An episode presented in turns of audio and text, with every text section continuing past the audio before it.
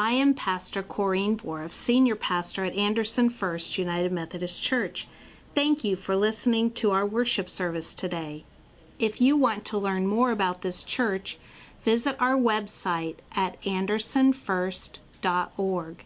Have a blessed day and enjoy the message. Today's scripture reading comes from Nehemiah chapter 4, verses 1 through 15. When Sanballat heard that we were rebuilding the wall, he became angry and was greatly incensed. He ridiculed the Jews, and in the presence of his associates and the army of Samaria, he said, "What are those feeble Jews doing? Will they restore their wall? Will they offer sacrifices? Will they finish in a day? Can they bring the stones back to life from those heaps of rubble, burned as they are?" Tobiah the Ammonite, who was at his side, said, "What they are building, even a fox climbing up on it, would break down their wall of stones. Hear us, our God, for we are despised. Turn their insults back on their own heads. Give them over as plunder in a land of captivity. Do not cover up their guilt or blot out their sins from their sight, for they have thrown insults in the face of the builders." So we rebuilt the wall till all of it reached half its height, for the people worked with all their heart. When Sanballat, Tobiah, the Arabs, the Ammonites, and the people Ashdod heard that the repairs to Jerusalem's walls had gone ahead and that the gaps were being closed, they were very angry. They all plotted together to come and fight against Jerusalem and stir up trouble against it. But we prayed to our God and posted a guard day and night to meet this threat. Meanwhile, the people in Judah said, "The strength of the laborers is given out, and there is so much rubble that we cannot rebuild the wall." Also, our enemies said, "Before they know it or see us, we will be right there among them and will kill them and put an end to the work." Then the Jews who lived near them came and told us 10 times over, "Wherever you turn, they will attack us." Therefore, I stationed some of the people behind the lowest points of the wall at the exposed places, posting them by families with their swords, spears, and bows. After I looked things over, I stood up and said to the nobles, the officials, and the rest of the people, "Don't be afraid of them. Remember the Lord who is great and awesome, and fight for your families, your sons and your daughters, your wives and your homes." When our enemies are heard that we were aware of their plot and that God has frustrated it, we will be returned to the wall, each to our own work. This is the word of God for the people of God. Thanks be to God.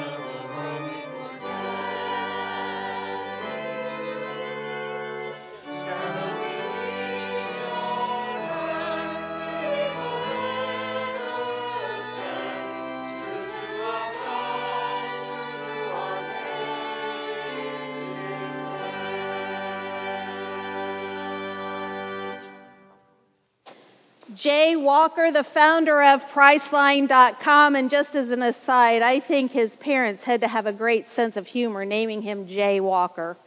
Think about that.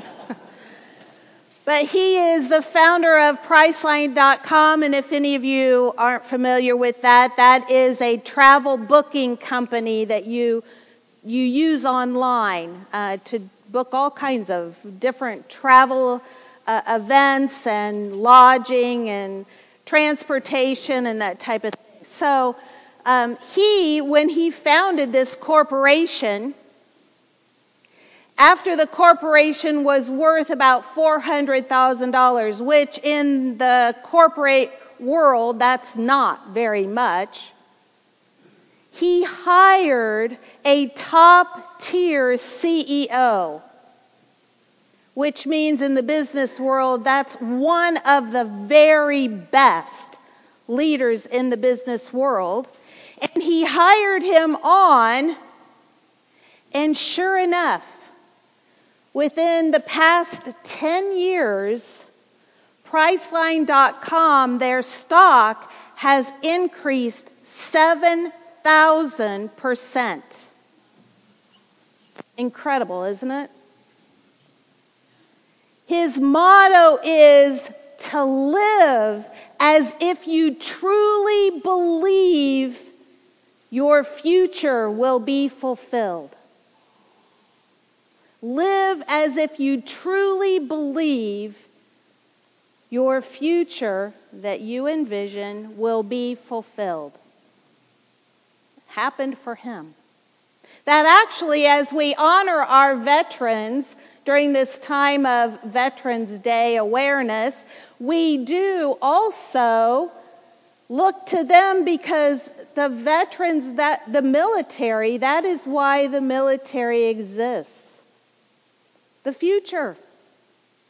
The military is not about defending the past, but enabling our future. That's why they exist. To allow us to have the future that we believe in, that we look forward to allow that to happen the way that we as a country envision it happening. It's why they exist. And do you know there's also research? There's a Harvard psychologist named David Gilbert, who recently did research and published this in his research, declaring that human beings are the only ones who plan for the future, who see their future more than just a few moments ahead of them. Human beings plan for the future. In fact, in the research, he discovered that about 12% of our day is spent thinking about our future. And if you average that out, that's about 1 hour in every 8 hours we're thinking about it. Every day. It's important to us. And we hear this morning in our scripture, it was important to a man named Nehemiah. The future was important to Nehemiah. Now, who in the world is Nehemiah? Other than a name in Scripture, we have a book named after him, his story, and the Scripture that we heard this morning from Nehemiah. Nehemiah was a person that was given the title of governor of Judah, which at the time, about 445 BC, that title carried a big burden with it, because you see, the people from Judah at that time were in captivity. They were part of the Persian Empire. They actually lived about 900 miles away from Jerusalem. So when Nehemiah understood what had happened in Jerusalem many, many years prior, and that the wall had been destroyed, that God's temple had been destroyed, he wanted to go back and he wanted to rebuild God's city. Rebuild Jerusalem, and that would begin by fortifying, rebuilding the wall around the old city, as we call it today, the city of Jerusalem. And so he got permission from the Persian emperor to do that, and that was, by the way, Persia doesn't exist today. We know it as Iraq. So Nehemiah traveled the 900 miles with those others from Judah, and their whole motivation was to go and rebuild the wall in a place they'd really not lived in order to glorify God, to rebuild the wall to glorify God. And so they traveled there, and they did. They rebuilt the wall. They were successful. In fact, they rebuilt the wall in 52 days. Now, to give you a little perspective, there are 51 days from today to our new year. That's how long it took them to rebuild this wall. And how did they do it? First of all, they did it with teamwork. They worked together on this. And again, we can look to our military, because teamwork is something that's advocated, that's taught, that's practiced in the military. Understanding that our culture says you can do it yourself, but we actually learn how to depend on others. And in the military, that can be life or death. Spiritually, in the church, it could be life or death. Learning how to depend, how to work with other Christians, how to be a part of God's body of Christ. That's what we're all about too.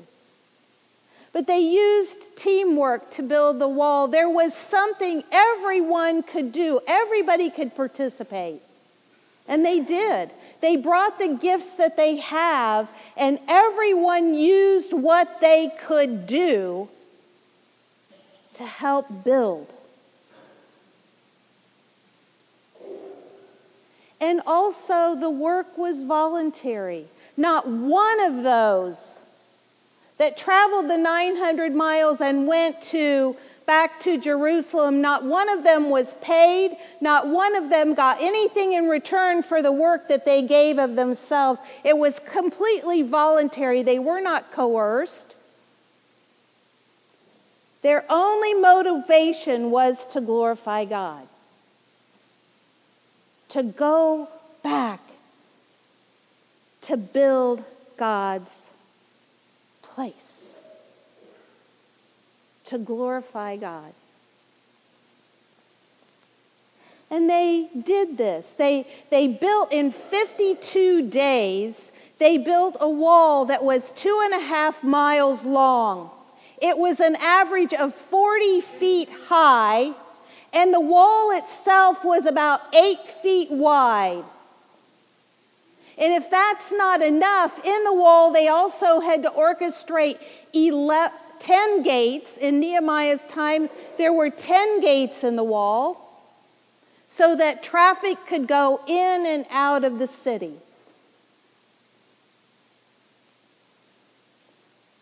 Now, that is remarkable enough, if they'd done that in just kind of a bubble, to be able to travel, to come to this place, but they were receiving opposition from all sides. We heard the Samaritans were coming from the north. We have Ashdod, who came from the west. We have the Ammonites, who were coming from the east. And then we had from the south, the Arabs. And the reason that they were all interested in this area, the reason that they were opposing the building of the walls, because they'd been using the space. They didn't want it reclaimed. by the Israel people. They were very content to have it open and well, and so the opposition began to occur on every side with just mockery. You can't do that. You can't build a wall. You can't rebuild it. And then they began to threaten the people. And then the opposition became attacks on the people. It continued to escalate. And that wasn't all. The people also were subjected to their own frustration. You see, the wall had been torn down, and so there was rubble everywhere, which hadn't bothered the people originally. They just had continued to move it out of the way and start to rebuild. Most of them rebuilt near where they were living, a part of the whole. And that had not frustrated them until it was pointed out to them by their enemies. Hey, there's a whole lot of rubble there that you've got to move. That's got to be horrible, and so on and so forth. And they became very, very frustrated. They hadn't noticed the rubble before, not to the extent that they did now. And it was just like insurmountable. There was so much, it felt overwhelming. And then there was fear. You see, the Jewish people, once the threats and the opposition began to escalate, they became afraid. And later in Nehemiah, we hear that the Jews came to him 10 times. Now, 10 is not so significant other than it was that important, that intense. They were afraid. And they needed Nehemiah to do something about it.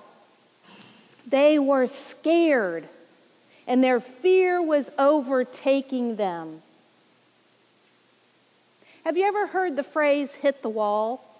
You might have even used it. Just those times where you feel like you've hit the wall. Athletes claim that term regularly, especially those who run marathons. Talk about hitting a wall about 5 miles before the finish line. And it's a physical reaction where they just cannot move any further. Their bodies just have had enough from being dehydrated and food used up. Their energy's gone and they just can't push forward. We can spiritually hit the wall, and that's what was happening to the people around Nehemiah. They hit a spiritual wall, and that wall meant that they were just stopped. They just couldn't move beyond it. That's what the 10 times represents. They were totally overwhelmed and didn't know what to do or where to turn. Paralyzed into place. Now, when athletes or even in the military, when they talk about hitting the wall, they take care of themselves physically. You need rest. You need food and hydration, water. And the other thing that the military advocates is when you hit the wall, you depend on others. And you see, those are the same things that Nehemiah said. You need to spiritually be fed. Feed yourself. Make sure that your focus is on the right things and not on your enemy, not on the rubble, not on the attacks. But that you focus on God, you focus on what we're doing here. That was Nehemiah's advice to them. Now, folks, rebuilding is not foreign to you as a church. You've done it. You experienced a tragedy here when this was lost by fire. And you rallied and you rebuilt. not for yourself, but to glorify God so that this place could be a place, a beacon in the community where people would know that this is where God is worshiped. This is where God speaks. This is where you can come to encounter those who have experienced God in their lives. It's a place to glorify God. You've done it. It may be time to rebuild again. Think about that. It may not be bricks and mortar, but it may be time for First United Methodist Church to rebuild again, that we may glorify God, that people in the community know that this is a place where they can come to encounter people who know Jesus Christ, and they too can encounter. And we will receive the opposition that's out there. It's not easy. If we learn anything from this passage, is that it's not easily done. Rebuilding's not a task for the faint in heart or the overwhelmed or the paralyzed. It's a task for those who trust God. Nehemiah says, pray, pray, pray. Connect to God. Depend on God's strength, not your own. Check your motives. Make sure that you're doing what you're doing for the right reasons. And trust God. Trust God who has called you here. We're going to hear this morning from Frank Kramer. Frank is a veteran, and he's going to share with us how in times of opposition and frustration and fatigue during war, that he continued to encounter God. Frank? I want to thank you for the opportunity to do this, Corrine. Wow. And I'm grateful that I was chosen to represent the veterans of this church. It was a long time ago. I was just a little boy at 17. I was a senior in high school, and the Korean War was on, and I felt a call to become a minister at that time. Yet the war was on. I said, well, I'm going to the Navy first. I said, if you think I'm going to put 50 pounds on my back and walk and eat and sleep in the mud, eat out of tin cans, you're crazy. When I get on that ship and just ride along and eat every meal and shower every night and all those sort of things. I didn't think too much more about it until I went to boot camp. And I didn't think too much about that. It's just a new experience. And I would talk to one of my friends in boot camp that I intended to become a minister later in life. And he said, well, I think we need to have you pray every night here in our camp. And nobody else would, so he said, you're it. And so every night during boot camp, as the time the lights were being turned out, I would read a piece of scripture and then give a prayer, and that was it. And I didn't think that, well, I thought that'd be the end of it.